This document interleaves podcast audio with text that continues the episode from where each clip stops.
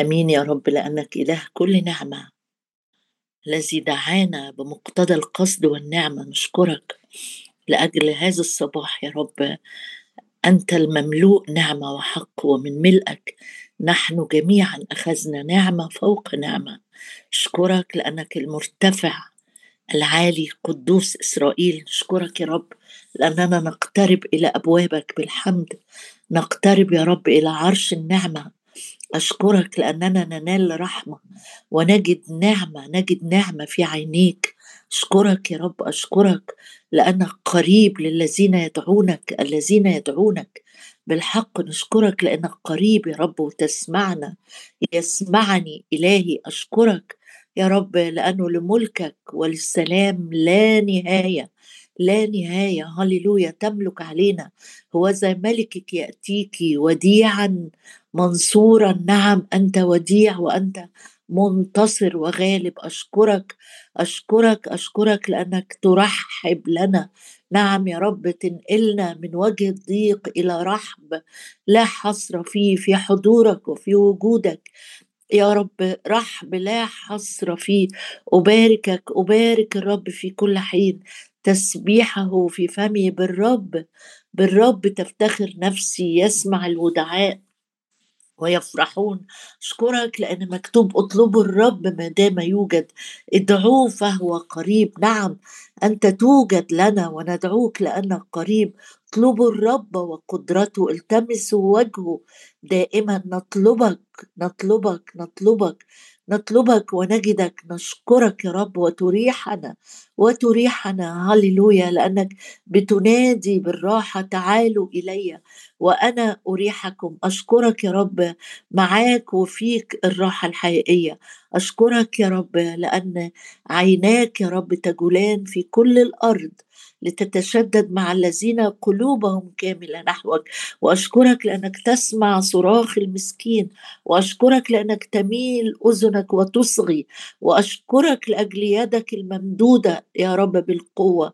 هللويا من مثلك يا شعب منصور بالرب. هللويا من مثل الرب إلهنا الساكن في الأعالي. أشكرك أشكرك يا رب وأبارك اسمك لأجل فرصة جديدة بتدعونا إلى موضع خلاء لنستريح قليلا وإلى مياه الراحة توردني. هللويا يا رب أشكرك.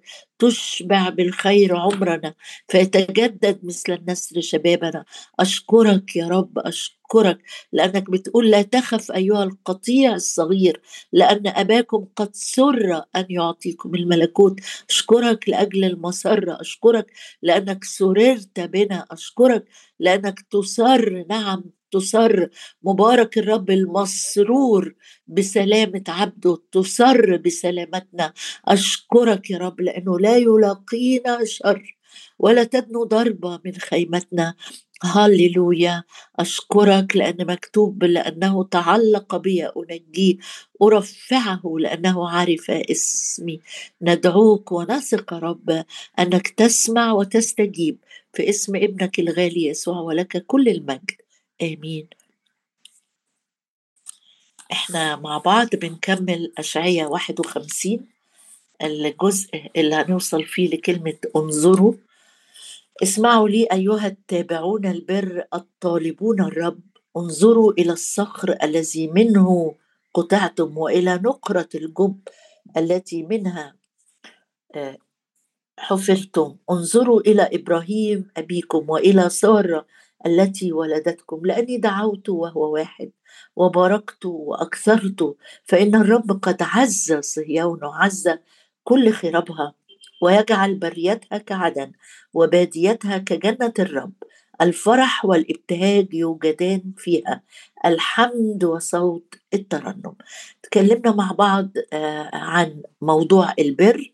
وكل ما يتعلق بيه وخلصناه وابتدينا نتكلم مع بعض كمان عن الطالب الرب الناس اللي هي بتدور عليه الناس اللي هي بتفتش وبتبحث ونفسها ومشتاقة للرب ويمكن تشجعنا بالمعنى إنه اطلب الرب لأنه قريب لأنه يوجد لك اطلب الرب وقدراته اطلبوا الرب فتحيوا والنهاردة هنكمل مع بعض نشوف بعض أمثلة للناس اللي طلبت الرب. إيه اللي حصل في حياتها؟ أمثلة قليلة.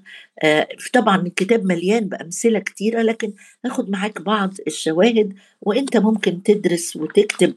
آه، آه، في أي فهرس للكتاب هتلاقي آيات كتيرة جدا جدا ومواقف وشخصيات عن ناس طلبت الرب وطلب الرب في تغير في الحياة في استجابة في فرح في قوة في حياة. بص كده معايا. أول شاهد هنقف عنده في سفر الخروج أصحاح 33 أصحاح 33 يمكن شاهد آه، في نقطة تعليمية لينا كده نفهمها مع بعض آه، خروج 33 وعدد سبعة وعدد سبعة. يقول وأخذ موسى الخيمة خيمة الاجتماع اللي عملوها آه، وأخذ موسى الخيمة ونصبها له لرب خارج المحلة بعيدا عن المحلة. المحلة يعني آه، تقدر تقول دي الساحة اللي كانت فيها الخيم بتاعة شعب الله. كل أسرة عندها خيمة وكل مجموعة عائلات قريبين من بعض آه، في في الخيام دي. لكن الرب طلب منهم آه، يبنوا أو يقيموا خيمة مش مش مبنى يعني ثابت. لكن كانوا بيلموها ويتحركوا بيها. تفاصيل كتيرة عن الخيمة مش هندخل فيها مش موضوعنا.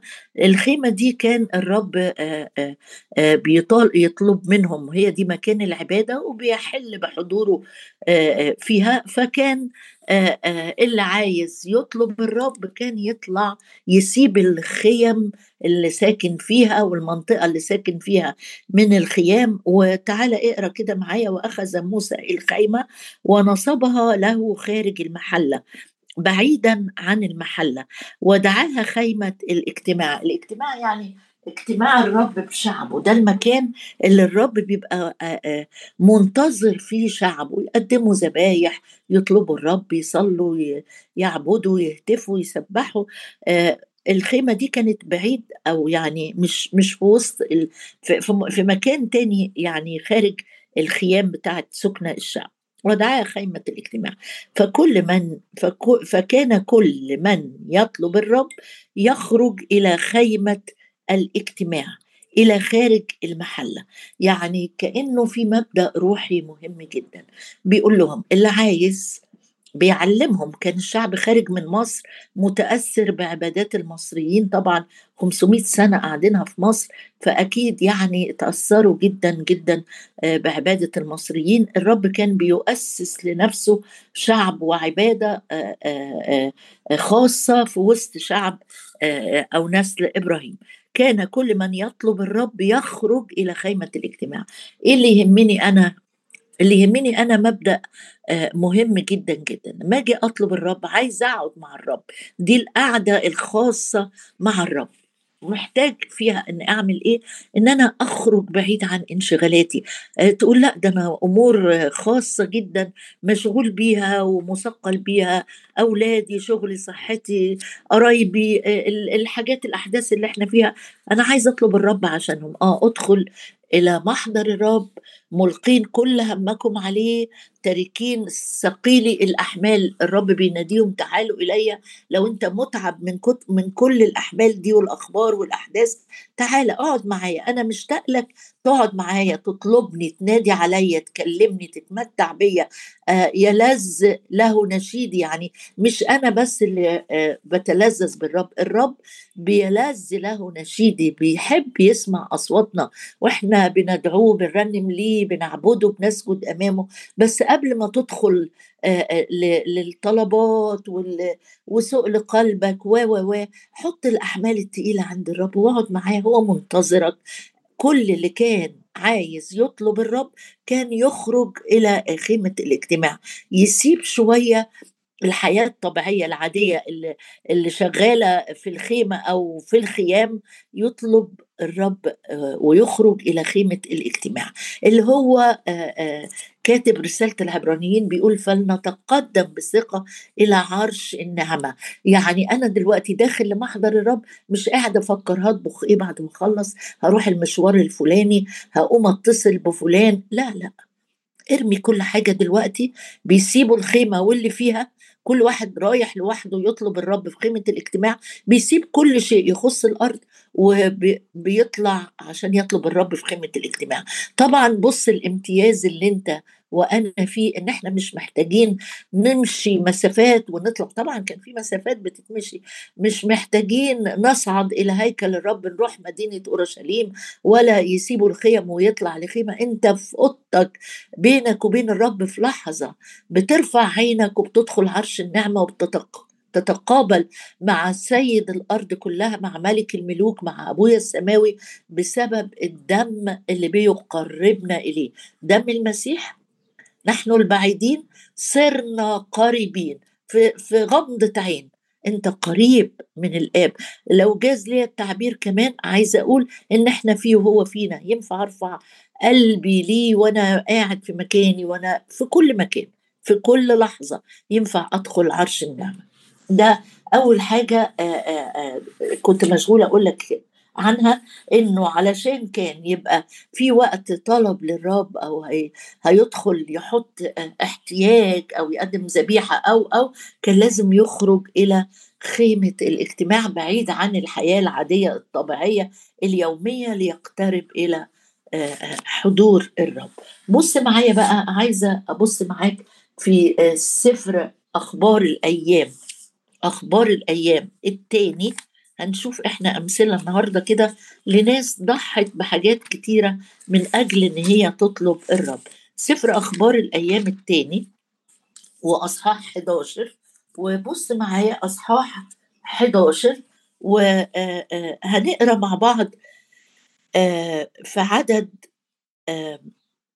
14 عدد 14 أخبار الأيام الثاني أصحاح 14 وعدد سبعة. الأحداث بتاعت الأصحاح ده مملكة إسرائيل اتقسمت بقت في الشمال مملكة إسرائيل والجنوب مملكة يهوذا. وبيقول في عدد 14 لأن اللاويين اللاويين يعني الخدام اللي كانوا بيخدموا في في في الهيكل في الوقت ده. لأن اللاويين وطبعا خدموا قبل كده في خيمة الاجتماع اللاويين تركوا مسارحهم مسارحهم يعني المناطق اللي هم ساكنين فيها. لأن اللاويين تركوا مسارحهم وأملاكهم وانطلقوا إلى يهوذا وأورشليم لأن يربعام وبنيه رفضوهم من أن يكهنوا للرب. إيه القصة دي؟ معلش أفهمك خلفيتها عشان نبقى عارفينها. المملكة لما اتقسمت في الجزء الشمالي كان عشر أسباط الجنوبي سبطين والملك اللي اللي ملك في الشمال قال لا أنا الهيكل أصلا موجود في أورشليم تحت في الجنوب عشان الناس تروح تعبد فيه وترجع تاني ممكن يروحوا ما يرجعوش ممكن حاجات كتيرة تحصل. أنا أحسن حاجة أعمل لهم هياكل فوق ونحط فيها تماثيل ويعبدوا وما يسافروش لحد أورشليم لأنه كان خايف إنه الناس تروح أورشليم ما ترجعش تاني لمملكة الشمال. طبعا ده عكس عكس عكس التوجيهات اللي الرب كان قايلها من تثنية لداوود و و. الخدام دول شغلتهم ومهنتهم الأساسية إن هم يخدموا الرب. في الهيكل اللي كانوا ساكنين منهم في مملكة الشمال اللي اللي خدها ملك شرير هي عايز يخفي خالص كل معالم عبادة الإله الحقيقي ويعمل هياكل وتماثيل. راح قال الخدام دول إحنا مش عايزينهم. هم هيعملوا إيه؟ يعملوا إيه هنا؟ دي مش مش دورهم. الكهنة واللويين بقى مشيوا من عند يربعام وقالوا نروح أورشليم لمكان العبادة الحقيقي فده كان معناه إن هم هيضحوا ويتركوا أملاك وكل و وأماكن معيشة يتركوا كل حاجة تخصهم. يعني تضحيات آه، ما لا تقدر بثمن سابوا كل حاجة. ناس طلعوا كده خطروا آه، بالمستقبل. هنروح إحنا نخدم الرب ونسكن بقى نعيش. وطبعا ما كانوش هيروحوا لوحديهم أكيد أسرهم معاهم.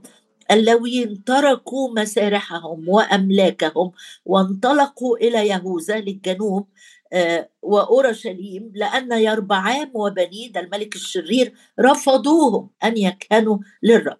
وبعدين يقول آه، آه، يربعام ده أقام لنفسه كهنة للمرتفعات وللتيوس والعجول التي عمل. وبعدهم جاء إلى أورشليم من جميع إسرائيل الذين وجهوا قلوبهم إلى طلب الرب إله إسرائيل ليذبحوا للرب إله آبائهم. الحادثة دي لو قعدت كده بالراحة بعد اجتماعنا وقريت آه، فصصت فيها هت هتبص تلاقي ألاقي أنا نفسي أتكلم عن نفسي ألاقي نفسي خجلان جدا يا رب لأنه الناس عشان تعبدك عشان تيجي لمكان العبادة الحقيقي آه، سواء الكهنة واللويين أو الناس كمان من اسباط إسرائيل قالوا لا ده اللي إحنا فيه ده ده عبادة أوثان عبادة عجول عبادة تيوس هياكل ومرتفعات مش هي اللي الرب قال عليها خالص إحنا بنعبد يهوى سابوا كل حاجة بس الحقيقة الكهنة واللويين كانوا النموذج والمثال المشجع لترك كل شيء لأجل إن هم يروحوا ال ال مملكة يهوذا مملكة الجنوب المملكة الأصغر المملكة الأقل في الإمكانيات لكن هم عايزين يعبدوا الرب يطلبوا الرب الإله الحقيقي فعلا. صاروا مثال في التضحيات والإيمان وال الحياة المخصصة للرب وبعديهم الناس اتأثرت بحركتهم وكمان ناس زيهم جم وعاشوا في مملكة الجنوب. إيه النقطة اللي عايزة أتعلمها من الحتة دي؟ إنك تطلب الرب أحيانا هيكون الأمر مكلف. هيكون الأمر مكلف. تترك أصدقاء. لو الرب بيقول لي مثلا روح البلد الفلانية عشان تخدمني أو بس أنا بحب أبقى موجود مع الناس اللي في البلد دي مريحة مشجعة حبايبي من زمان بس الرب بيدعوني لحاجة تاني. الرب هنا قدر جدا تضحيات الكهنة واللويين اللي كانوا في مملكة الشمال وتركوا كل شيء وبسبب تحركاتهم الأمينة في ناس تانية جات للرب بسببهم.